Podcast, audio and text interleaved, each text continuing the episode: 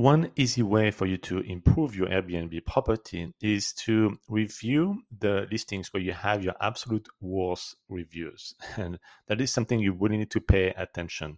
And what is a bad um, average review on Airbnb?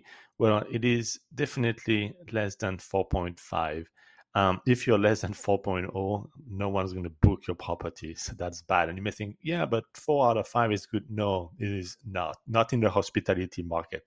So if you are less than 4.5 uh, out of five, you got to pay attention to the uh, reviews and why you got bad reviews on your property and improve them.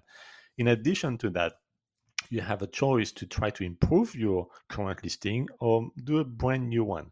And I would recommend that if it's really low, like between 4.0 and, and 4.5, that you generate a brand new listing, forget your old listing, improve what was wrong, and make a new listing. That way, you will move up in the search result with Airbnb and you will get more bookings.